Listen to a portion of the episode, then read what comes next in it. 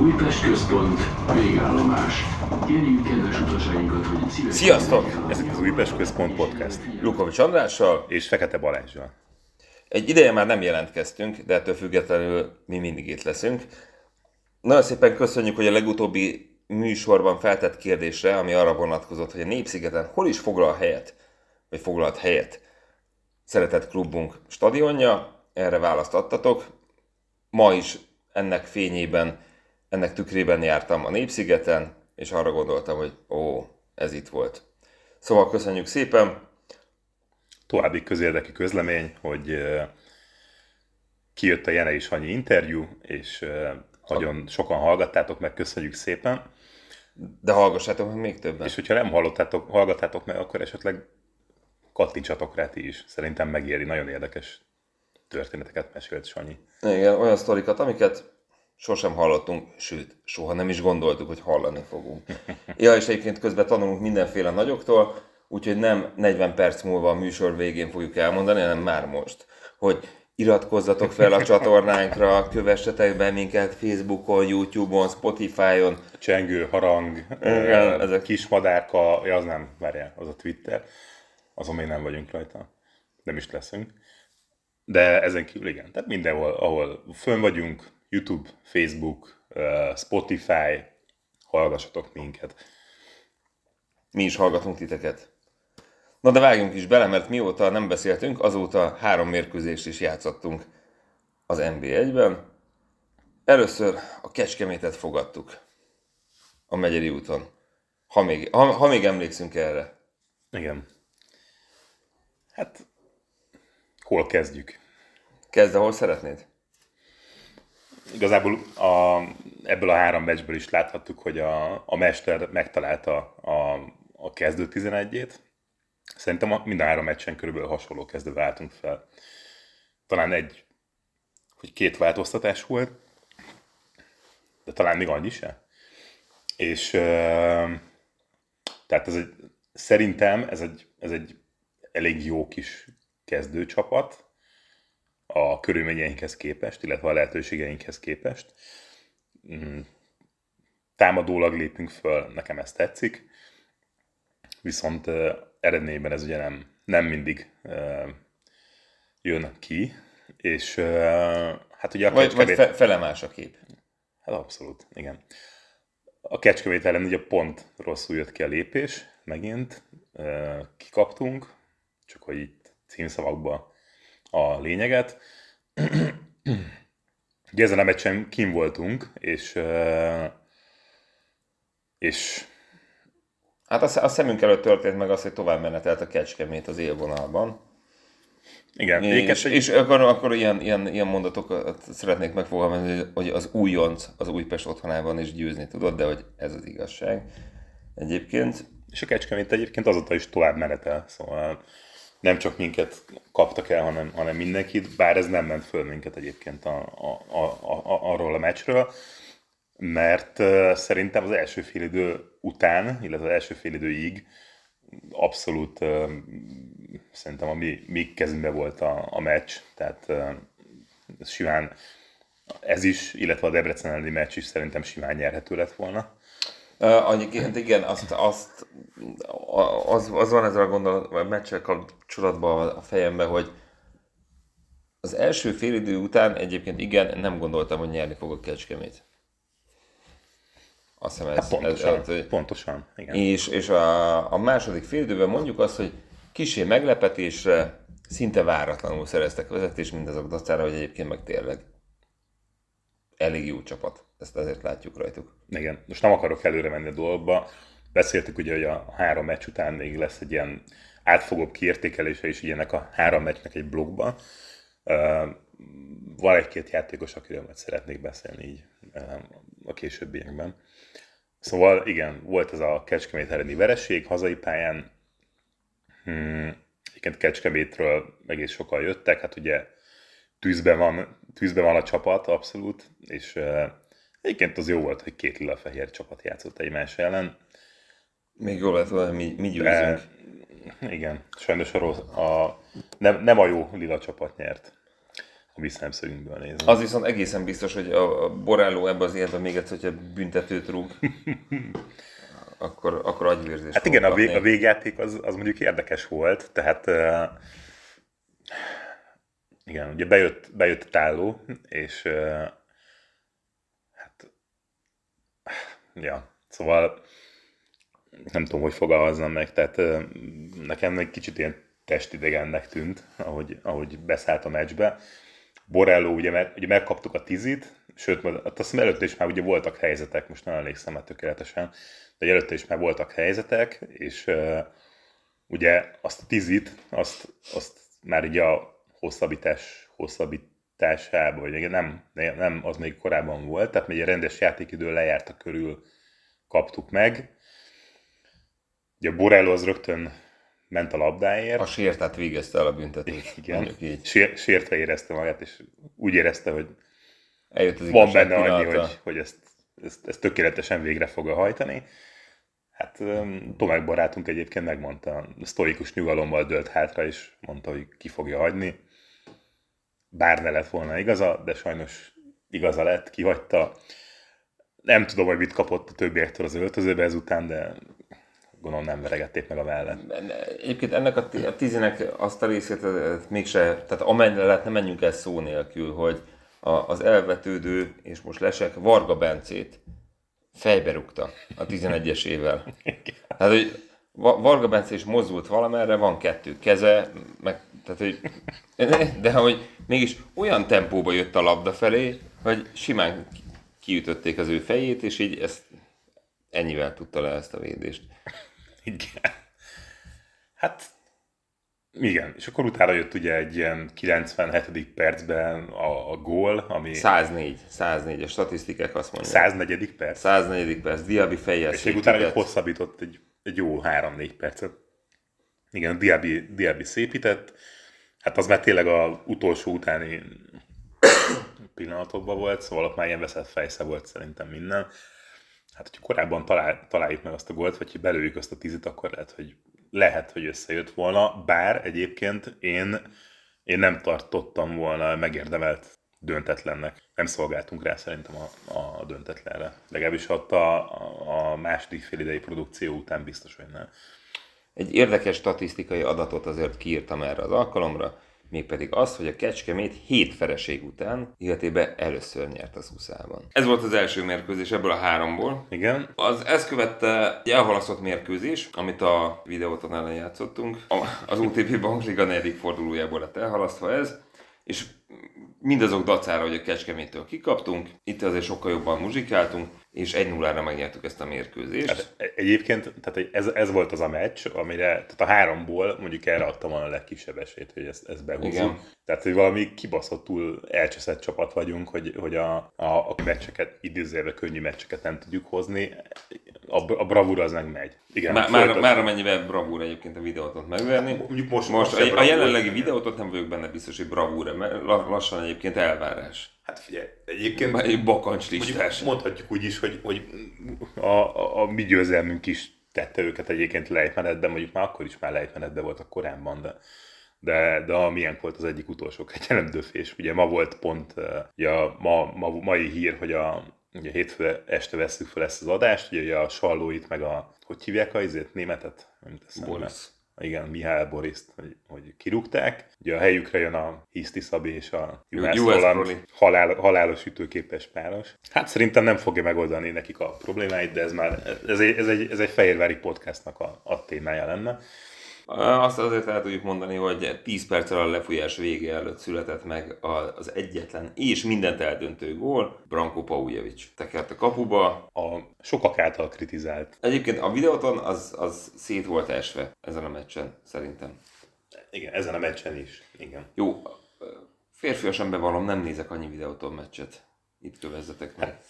Egyébként, hogyha a kezdőjüket végignézzük, akkor tehát játékosonként, meg értékben, meg nem tudom, tehát papíron elvileg ez egy sokkal jobb csapatnak kéne, hogy legyen. De ettől függetlenül, hogyha papíron is jobbak, egyszerűen nem volt esélyük az egyenlítésre. De tényleg nem volt. És aztán pedig a végén volt egy momentum, ami azóta sem tisztázott szerintem megfelelő módon, amikor Budu Zivzivadze Újpest-Mezben vonult le az egyébként a gyepszőnyegről. Mit gondolsz arról? Igen, szerintem az, hogy a táborhoz kiment, és megünnepeltette magát, én úgy gondolom, hogy, és ezt ugye utána is elmondták, nem tudom, valami fehérvári belsős informátor, hogy a Budu az ugye egy hangulatember, hogyha érzi a bizalmat, akkor bármire képes, hogyha nem érzi, akkor viszont teljesen elindul lejtmenetbe. És egyébként nem értem a Fehérvárt, komolyan. Tehát kölcsönadták hozzánk. Tehát ugye előtte lement a Tarcsiba, utána kölcsönadták hozzánk. Nálunk tavaszi gólkirály lett, szerintem így az egész NB I-ben ugye. Utána visszavették, megkapta ugye kezdő pozíciót, tulajdonképpen a kezdő csatáruk volt. A Köln elleni meccsen ugye gólt is lőtt, és egyébként is szerintem tök faszán játszott, ellenállhatatlan volt. Tényleg ő benne volt veszély, és ugye még akkor még fölröppent egy ilyen izé is, amit ugye később megcáfoltak, hogy a Köln figyelmét is felkeltette. Tehát, hogy egyébként szerintem egy kurva jó képességi csatár. Én személy szerint nagyon szeretem, mert a tavalyi szezonunkat megmentette. Szerintem ő is szereti az Újpestet, szereti, hogy tehát még így is, hogy Videoton Mezben lépett a pályára, sokkal több szeretetet kapott tőlünk ezen a meccsen is, mint a hazai tábortól. És szerintem eltékozolják a tehetségét, illetve ő egy érték lehetne egy olyan csapatból, mint a miénk például, ahol tudna segíteni, meg ahol segített is. Ott pedig, ahol ugye versenyhelyzetben van, és egyébként mondjuk a Kodró szerintem nem egy ilyen hú de nagy eresztés, tehát amelyre így fel volt nem játszott Újpesten fél évet, lehet, hogy ő is nagyban lenne.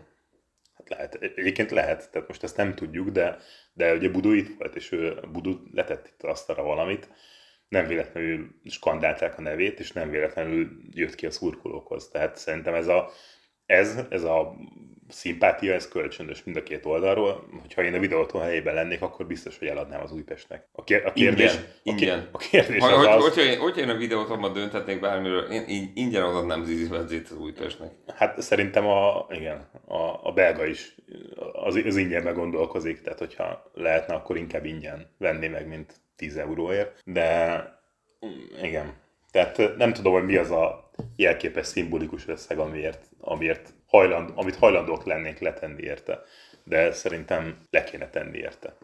Mondjuk, hogyha a junior Tálót eladnánk a télen, hát ez az. Ezért vannak a menedzserek, hogy eladják a játékosokat, tehát most ez... Srácok, mutatok meg szeges srácot, ha már láttatok életveszélyes csatárt. Egyszer már elpasszoltuk a török kettőbe. Na mindegy. Én a Budu vonaton vagyok egyébként, tehát engem megvett a csávó.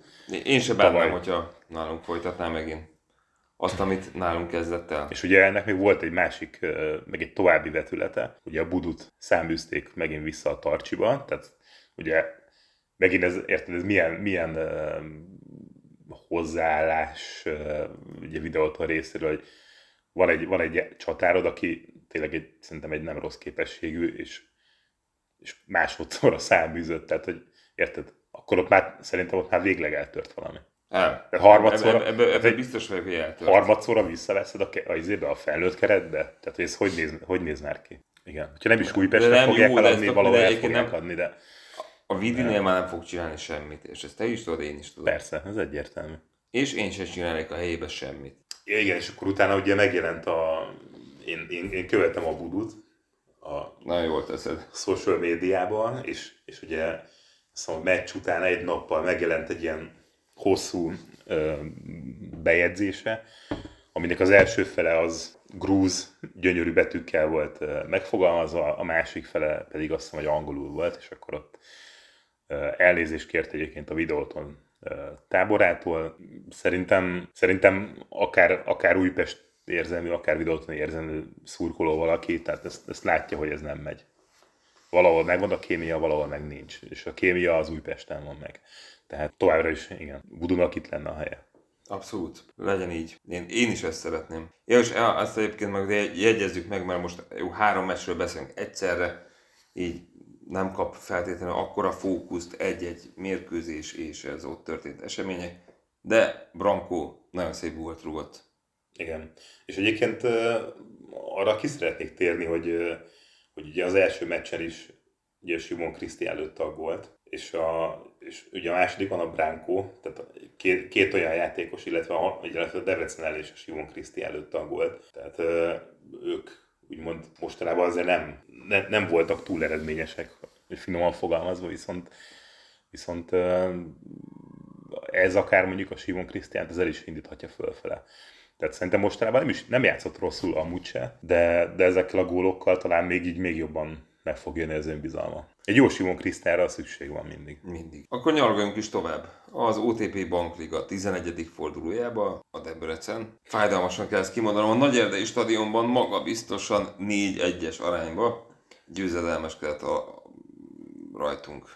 Mindazok dacára, hogy nagyon sokat támadtunk, az én emlékeim szerint sokat támadtunk, ám bár elképesztően, borzasztóan, már-már hihetetlen módon pontatlan volt a játékunk. Igen, a pontatlanság mondjuk az nem egy újdonság szerintem. Ugyan, de rendkívül bosszantó, és amúgy az NBA-ben de nem nagyon, tényleg amikor olyan megoldásokat látok, és erre konkrétan emlékszem ebből a meccsből. Tök mindegy, valami szélső, középpályás, egy átlagos labda kihozata volt, és hogy nem sikerült. Uh-huh. Hogy tudod, 5 méterre arrébb kellett adni a labdát, de hogy mégiscsak így a háta mögé jött, és nem érte el, tudod így. Hát, de pontosan ezek azok a hibák, tehát én is emlékszem egy ilyen helyzetre, hogy a Djuric ugye kapott egy beívelést a 16-osnak a közepére, ott, tehát kb. Centerbe állt, kvázi, és háttalált a kapunak, levette a labdát, elpattant tőle 3 méterre, indult a kontra. Érted? Ha azt leveszi ezt a labdát rendesen, szembefordul a kapuval, és helyzet alakul ki.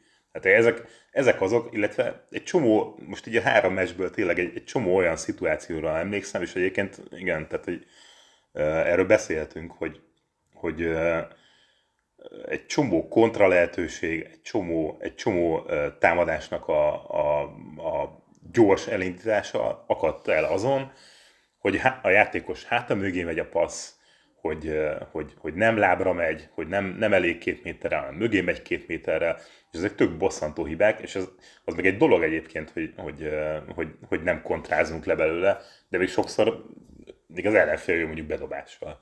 Ja. Szerintem ez egy elég banális hibák, és szerintem ezek az NB I-ben azért nem, még az NB I-ben se férnek bele, és hogyha már így a 3 meccsről beszélünk, akkor a 3. meccsről nekem volt 1-2 szituáció, ami tényleg így nagyon felidegesített.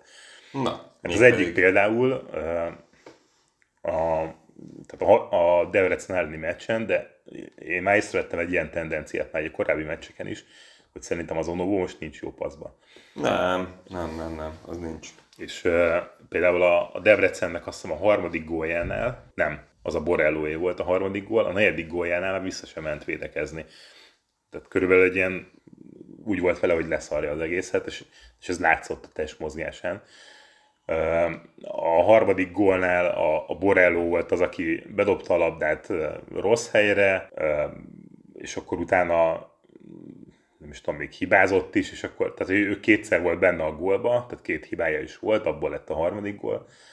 Tehát nekem ezek kurva idegesítő dolgok, és szerintem ez így nem oké. A másik, a Luca Mac, aki mostanában én úgy vettem észre, mint egy kicsit előrébb játszana, illetve hát ő játszik kvázi a középpálya közepén, mondhatni. Kiszámíthatatlan a passz. És igazából ez megint csak, tehát ő ugye nem az a játékos, aki ugye irányít, és kulcspasszokat tud kiosztani, hanem ő adott esetben inkább hátrafele passzol, és inkább a biztonsági megoldásra törekszik. Most nem megyek bele ilyen képességbeli dolgokba, mert ez szerintem most nem lenne sportszerű, de az, hogy megint csak támadás lehetőségek halnak el azáltal, hogy nem előrefele passzolunk, hanem hátrafele vagy oldalra, amikor rossz gondolkodású embernél van a labda kulcshelyzetben. És tisztán emlékszem egy olyan pillanatra most a Debrecen elleni meccsből, hogy a Luca Mac megkapta a labdát 25 méterre a kaputól, és Igazából ketten voltak, ő meg a Majri. Tehát, hogy elindult a kapu fele, azt se tudta, hogy mi a terv. Ugye csatárok mozognak jobbra-balra, lalala. Ő meg leszegett fejjel megy előre, és valami kurva rafkós Bundesliga megoldáson töri az agyát. Jó, ez Stuttgartban nevelkedett, persze, hogy rafkós megoldásra jön elő. És hát nem jött össze. Tehát az, hogy a... nem is tudom, még a Djuric is, tehát hogy teljesen ilyen... Nekem Djuric, szerintem ő már örökre kiírta magát a kezdőből. Igen, ő a leendő légiós rovatba lesz majd egy pár év múlva szerintem. Tehát ő amilyen biztatóan indult, annyira bele... Egyébként nem is volt annyira biztató az indulás. Jó, lehet, hogy mi láttuk bele. Szerettük volna azt hinni, hogy na majd most más fog történni, de... És akkor ugye még van egy... Még egy emberről szeretnék beszélni, Táló. Aki kezdett Debrecenbe. Aki egyébként egy dolgot megadok neki, azt, hogy tényleg a mezői munkában most próbálta magát oda tenni. Tehát ezt láttam, viszont ez a faszi, hogy beszéltünk is a közös csetünkben, faszi el van átkozva. Tehát egyszerűen képtelen gólszerzésre van az meg. Ami egy csatárnál szerintem elég szomorú. De tehát hogyha még lőttünk volna is egy gólt, a Táló biztos, hogy lesen van, és nem adják meg. Tehát körülbelül így tudom leírni a faszinek a kormáját. De folyamatosan lesen volt, emlékszem a Kecskemét elleni meccsen is, ugye beállt, rögtön lesen volt, akkor már azzal stuffolta az embereket, ugye. És igazából tehát, nekem olyan benyomását kelti, mintha 53 éves lenne. Az meg is az öreg fiúkból hoztuk volna ide, hogy de még az öreg fiúkban is esküszöm, hogy jobban mozognak ott is az emberek. Szóval én nem tudom, hordják ezeket a melltartókat. Kíváncsi vagyok azokra a mutatókra, amiket kihoz az kardilógiai értékeket, meg ilyenek. Lehet, hogy hordja azt a melltartót, de senki nem nézi meg az eredményeket. Ja, és akkor ugye ő volt az, aki kijött az Onovónak a mezén a második fél időben, és kiküldték oldalra. Innen félmeztelenek voltak benne az öltözőben. Összességében mit van erről a három mérkőzésről? Rapszódikus, abszolút rapszódikus. Tehát olyan hullámzó megint, mint tavaly, vagy tavaly előtt. Tehát egyszerűen ez szerintem bemaradásra jó lesz, elég lesz. Tehát vannak olyan csalódáskeltő meccseink, hogy egyébként a Kecskemét meccs ahhoz képest, mint amit csináltuk most a Debrecen ellen, ahhoz képest az nem is volt annyira kétségbejtő. De szerintem a Debrecen ellen el se hittem, hogy ez történik. Egyébként a Debrecen meccsen is volt szerintem az elején, tehát én simán beleláttam abba egy 4-1-es Újpest győzelmet is adott esetben. Hát szerintem valahol 1-1-nél szálltunk ki a játékból. Valahol hát mondjuk a Táló ugye ott is ugye zicsereket hibázott, ugye Debrecenben is, tehát... Igen, hogyha 5 méterre kapsz a fejedre egy labdát, hogy tudod belefejelni a grófba, aki nem egy túl jó kapus, szerintem legalábbis, de... Igen. Egy kétségbeejtően átlagos NB I-es kapus. Uh-huh. Hát és sikerül 5 méterről az irgalmatlan nagyméretű kapuba egy helyre fejelni, ahol ő meg ki tudja ezt védeni. Igen. Illetve volt a másik lehetőség is, ugye, ahol jött egy hosszú labda, ugye a Csobot ment előtte, most nem tudom, vagy tudatosan, vagy véletlenül, de hogy úgy jött ki, hogy így hátra sarkalta, és akkor ugye, ott állt a kapuval szembe a Táló, és fölött a picsába. Jó, hát az neki egyébként elég jól megy a kezdetektől, hogy fölé. Egyébként én még akkor beszéljünk egy kicsit még az Antonovról is. Igen. Szóval szerintem ő... Nagyon ostorozó kedvedben van. De nem, őt nem akarom ostorozni egyébként. Tehát ő szerintem ő egy stabil pontja a csapatnak. Jó. És ugye tegnap például a Debrecen meccs után olvastam, hogy a Burjákovicsot, hogy miért nem próbáljuk ki, meg ilyenek. De szerintem az Antonov sokkal jobb játékos, mint a Burjákovics.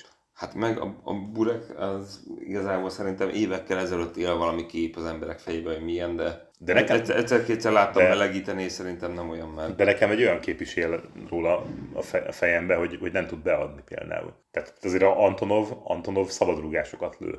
Tehát azért neki van egy lőereje, meg van egy lő technikája is mondhatni. És a másik például, és egyébként igen, a Csongiról is beszélhetnénk, mert Mert ott a B lelátón, ott a mi részünkön, ott azért voltak olyan hangok, ami nekem nem volt annyira szimpatikus, megmondom őszintén, hogy őt is elkezdték megtalálni. Szerintem őt most nem lehet kritizálni. Jó, oké, vannak hibái, de attól függetlenül szerintem ő egy az, hogy újpesti érzelmű srác, a másik az az, hogy 21-22 évesen ő a kapitányunk, tehát azért ez is egy teher, ami ugye néha édes.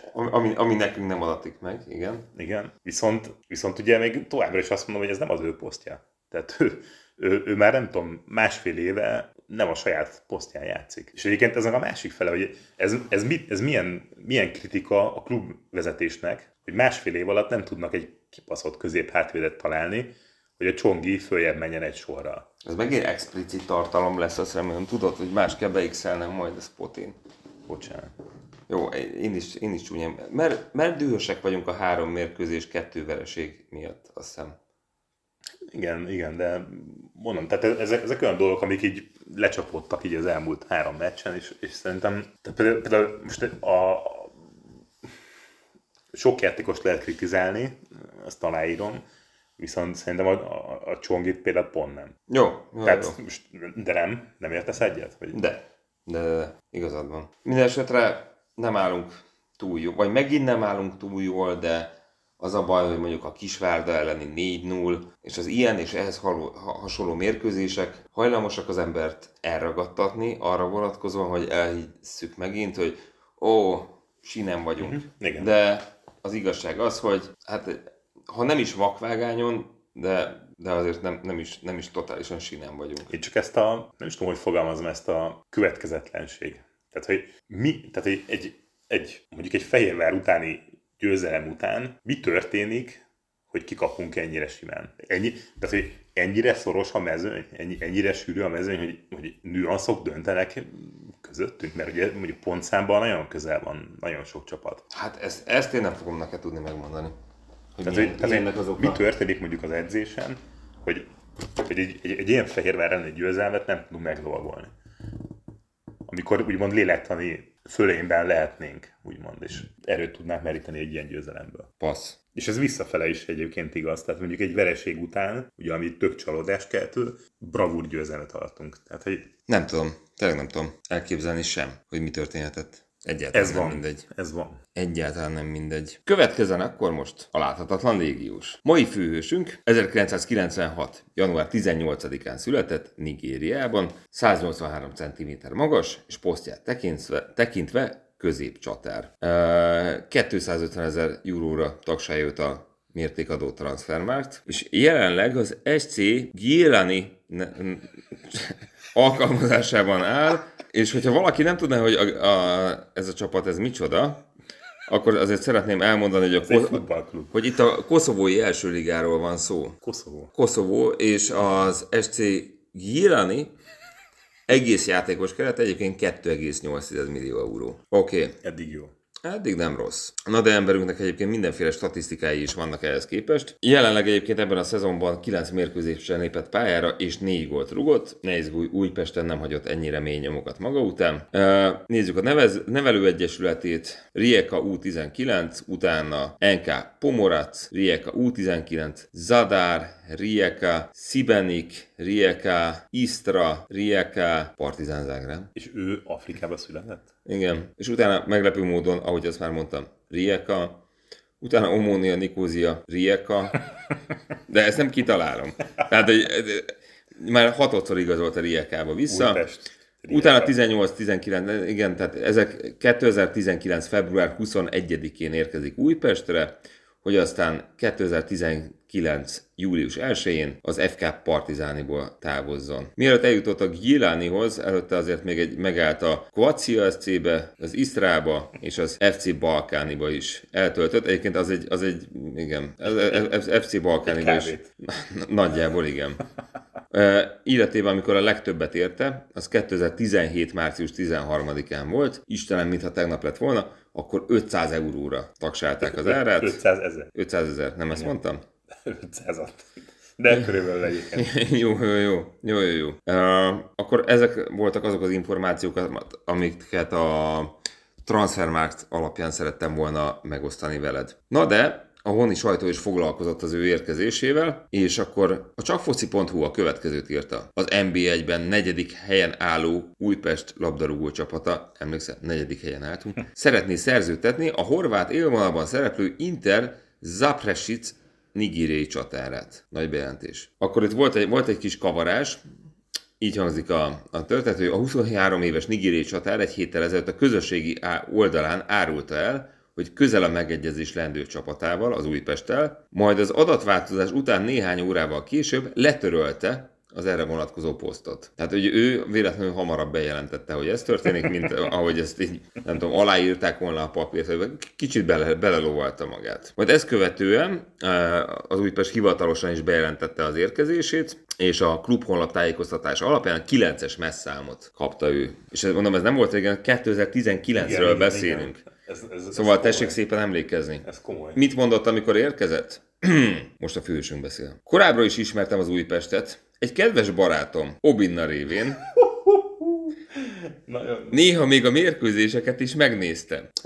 Amikor szóba jött az igazolásom, akkor mélyebben is utána jártam a dolgoknak. Láttam, milyen gazdag a klub történelme, és hogy ez egy igazán nagy csapat. Örülök neki, hogy itt lehetek, egy ilyen nagyszerű egyesületnél. Szeretnék minél többet segíteni, a legjobbamat fogom nyújtani, hogy elérjük a kitűzött célokat. Igen, ezt még szeretném megjegyezni, hogy szerb kupát nyert a Partizán Belgráddal. És amikor hozzánk került, akkor ebből az Inter Zapresicsben olyan brutális mutatói voltak, hogy 7 mérkőzésen 1 gólt szerzett. Ez horvát első osztály. Igen, hogy odaadjuk el neki a 9-es mezt? Aha. Simán. Nézd rám, én hiszek benne. Ugyanennek a hírnek az apropóján a 24.hu ezzel a címmel hozta le a hírt. Itt az Újpest nagy dobása, nigériai támadó, az új 9-es. Ez, igen.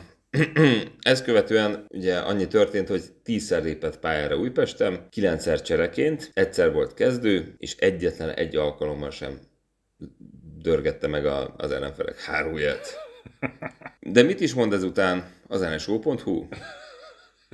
Bár fősünk csak a télen csatlakozott az Újpesthez, a klub honlapján közzétettek szerint már is más csapatnál folytatja.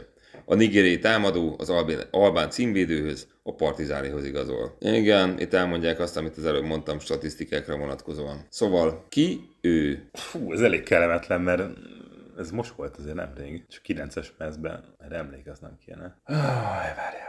Nigériai? Aha. Ez nem valamelyik Traoré? Nem. Ojo? Nem. Jó, már csak egy lehetőségem. Hát szerintem maximum. Nem, az Ojo azért nagyobb karriert futott be. Az Újpest nagy dobása. Milyen embereknek adtuk oda a 9-es mezt? Hát, bárkinek. Ezek szerint bárkinek. Na jó. Passz. Nem tudom. A megfejtés Theophilius Solomon. Tényleg. És ő Horvátországban nevelkedett? De hogy kerül a Rijeka U19-es csapatához? Jó, azért ennyire sok időm nincsen, hogy mindennek utána nézek. Minden esetre azt hiszem sokat elárul klubunk átigazolás politikájáról, hogy egy 3 évvel ezelőtti figuráról, akiről ilyen újságcikkek jelentek meg, a nagy dobás, a horvát bajnokság, bla. Semmi. Nulla. Jó, nekem mondjuk szörny a memóriám, tehát ezt már azért tudjátok szerintem ti is, viszont tényleg nem hagyott mérnyomokat szerintem itt senkibe. Ja. És akkor, jó, sajnálom, hogy nem találtad ki. Ez szép volt egyébként. De ezen a ponton jegyezzük meg, hogy nem is olyan rég, talán a múlt héten igazoltunk egy még újabb játékost. Egy olyat, aki legutóbb márciusban játszott bajnokit a német harmadosztályban. Türk Gücübe. A Türk Gücübe, és egy 20 éves védekező középpályás érkezett Németországból, Louis Jacobi. Hát, személyében. Az egyébként nagyon érdekes a klub közvéleményében, vagy közleményében, nem tudok már beszélni, hogy az mondjuk nem derül ki, hogy meddig írt alá. Hát hoztunk valakit, aki nem tudjuk, hogy miért jött, meg mennyi időre, vagy hogy egyáltalán mi történik. Igen, a klub oldalán annyit jegyeznek meg, hogy sikerekben gazdag újpesti éveket kívánnak neki. Vahúr érzékük. Igen, és akkor ugyan ő jelenleg még nem egy láthatatlan légiós, de azért jó eséllyel pályázik erre. Egy potenciális láthatatlan légiós. 2025-ben elsütheted már nekem. Sőt, lehet, hogy jövőre. Ugyanis Louis Jacobi A német harmadból a következőket mondta. Az imént hallottad egyébként Szolomont. Így próbáld meg összerakni ezért. Nagyon boldog vagyok, hogy itt lehetek Újpesten. Örömmel tölt el, hogy a klubnál és a klubért dolgozhatok ebben a gyönyörű közegben, ebben a fantasztikus stadionban. Remélem, hogy amint beilleszkedtem, már a mérkőzéseken egy szerepet kapok, és hozzásegíthetem a csapatot a sikerekhez.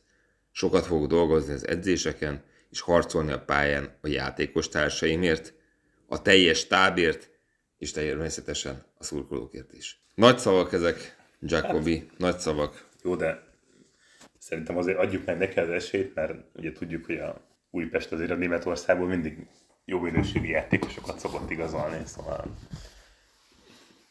Luca megtapossa előtte az utat, és igen, ezzel felbuzdulva biztos, hogy igen, biztos, hogy közrejátszott az, ebben is, ez is a leigazolásában.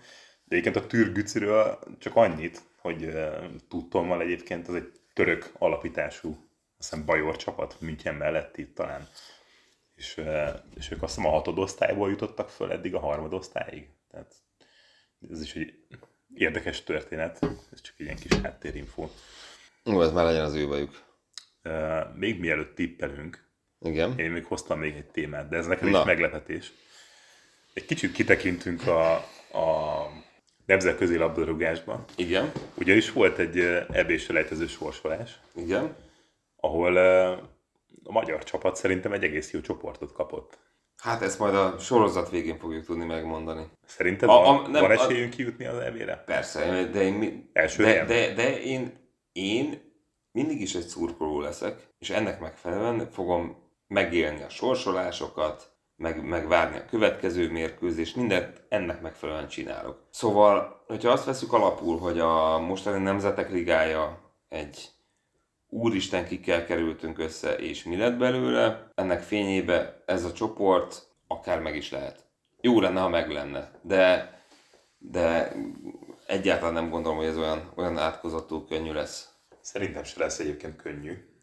Főleg a két balkáni meccsünk, a szerb meg a Montenegróra gondolok. Szerintem a bolgárokat azokat viszonylag könnyen fogjuk venni. Ugye a litvánok vannak még a csoportban, szerintem ők se kéne, hogy gondot okozzanak nekünk, viszont a szerb-montenegrói páros az egy elég kemény dió lesz.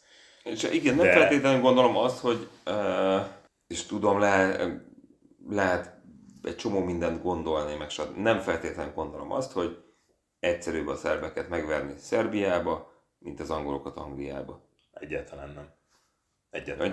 Ez a maga módján ez ugyanaz a feladat. Sőt, szerintem még lehet, hogy keményebb is lesz az a meccs. Az nem lesz egy piskóta meccs, de szerintem még a Montenegró is lesz egy egyszerű történet. Bár azért ők ugye talán egy kicsit gyengébb játékerőt képviselnek, de ott se lehet biztosra menni. Viszont egész jó túrák cserébe. Szóval, megvannak a nyaralás időpontok? Igen, hát konkrétan az MLS adta meg a... Hát igen. A nyaralások időpontját.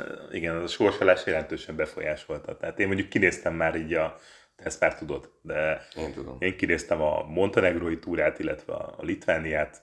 A Montenegróban már voltunk így együtt is, így Lukóval. Mindenkinek nagyon melegen tudom ajánlani. Iszonyat jó boxgépek vannak. Egész arra. Jó kis ország, mi szétboxgépeztük az agyunkat az esti szórakozásunk után. Hogyha valaki nem volt még Montenegróban, akkor én azt ajánlom, hogy repüljetek el Podgoricába, van vízer, onnan egy óra alatt lenn vagytok a tengerparton, Budva, Kotor, tök szép kis városok, nagyon hangulatos, viszonylag olcsó is, azt kell mondjam, és utána vissza lehet menni Podgoricába a meccsre, és kiszkorkolni a magyar győzelmet. A másik túra az meg Litvánia lesz nekem valószínűleg, illetve nekünk, azért, mert a Baltikumban még soha nem voltunk. És ezt mindenféleképpen meg szeretném nézni. Én Bulgáriában voltam már ebben az életben, és annyit szeretnék arról elmesélni, hogy Szófia összes látnivalója 3 négyzetméteren elfér. Igen, én Bulgáriában de ettől függetlenül jó szívvel ajánlom mindenkinek, aki szeretne látni ezt a kevés látnivalót, meg enni jó, iszonyat, frankó, húsos ételeket, amiket ilyen nagy darab bajszos férfiak szolgálnak fel. vagy nagy darab nők. Igen. Nekem Bulgáriáról csak egy emlékem van.